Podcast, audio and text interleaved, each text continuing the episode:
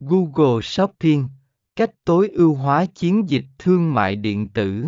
11 Truy cập trang web Google Merchant Center. Đăng nhập bằng tài khoản Google của bạn hoặc tạo một tài khoản mới nếu bạn chưa có.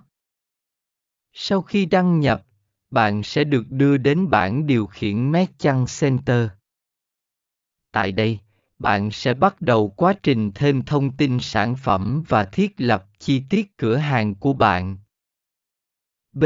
Bước 2. Thiết lập và cài đặt danh mục sản phẩm.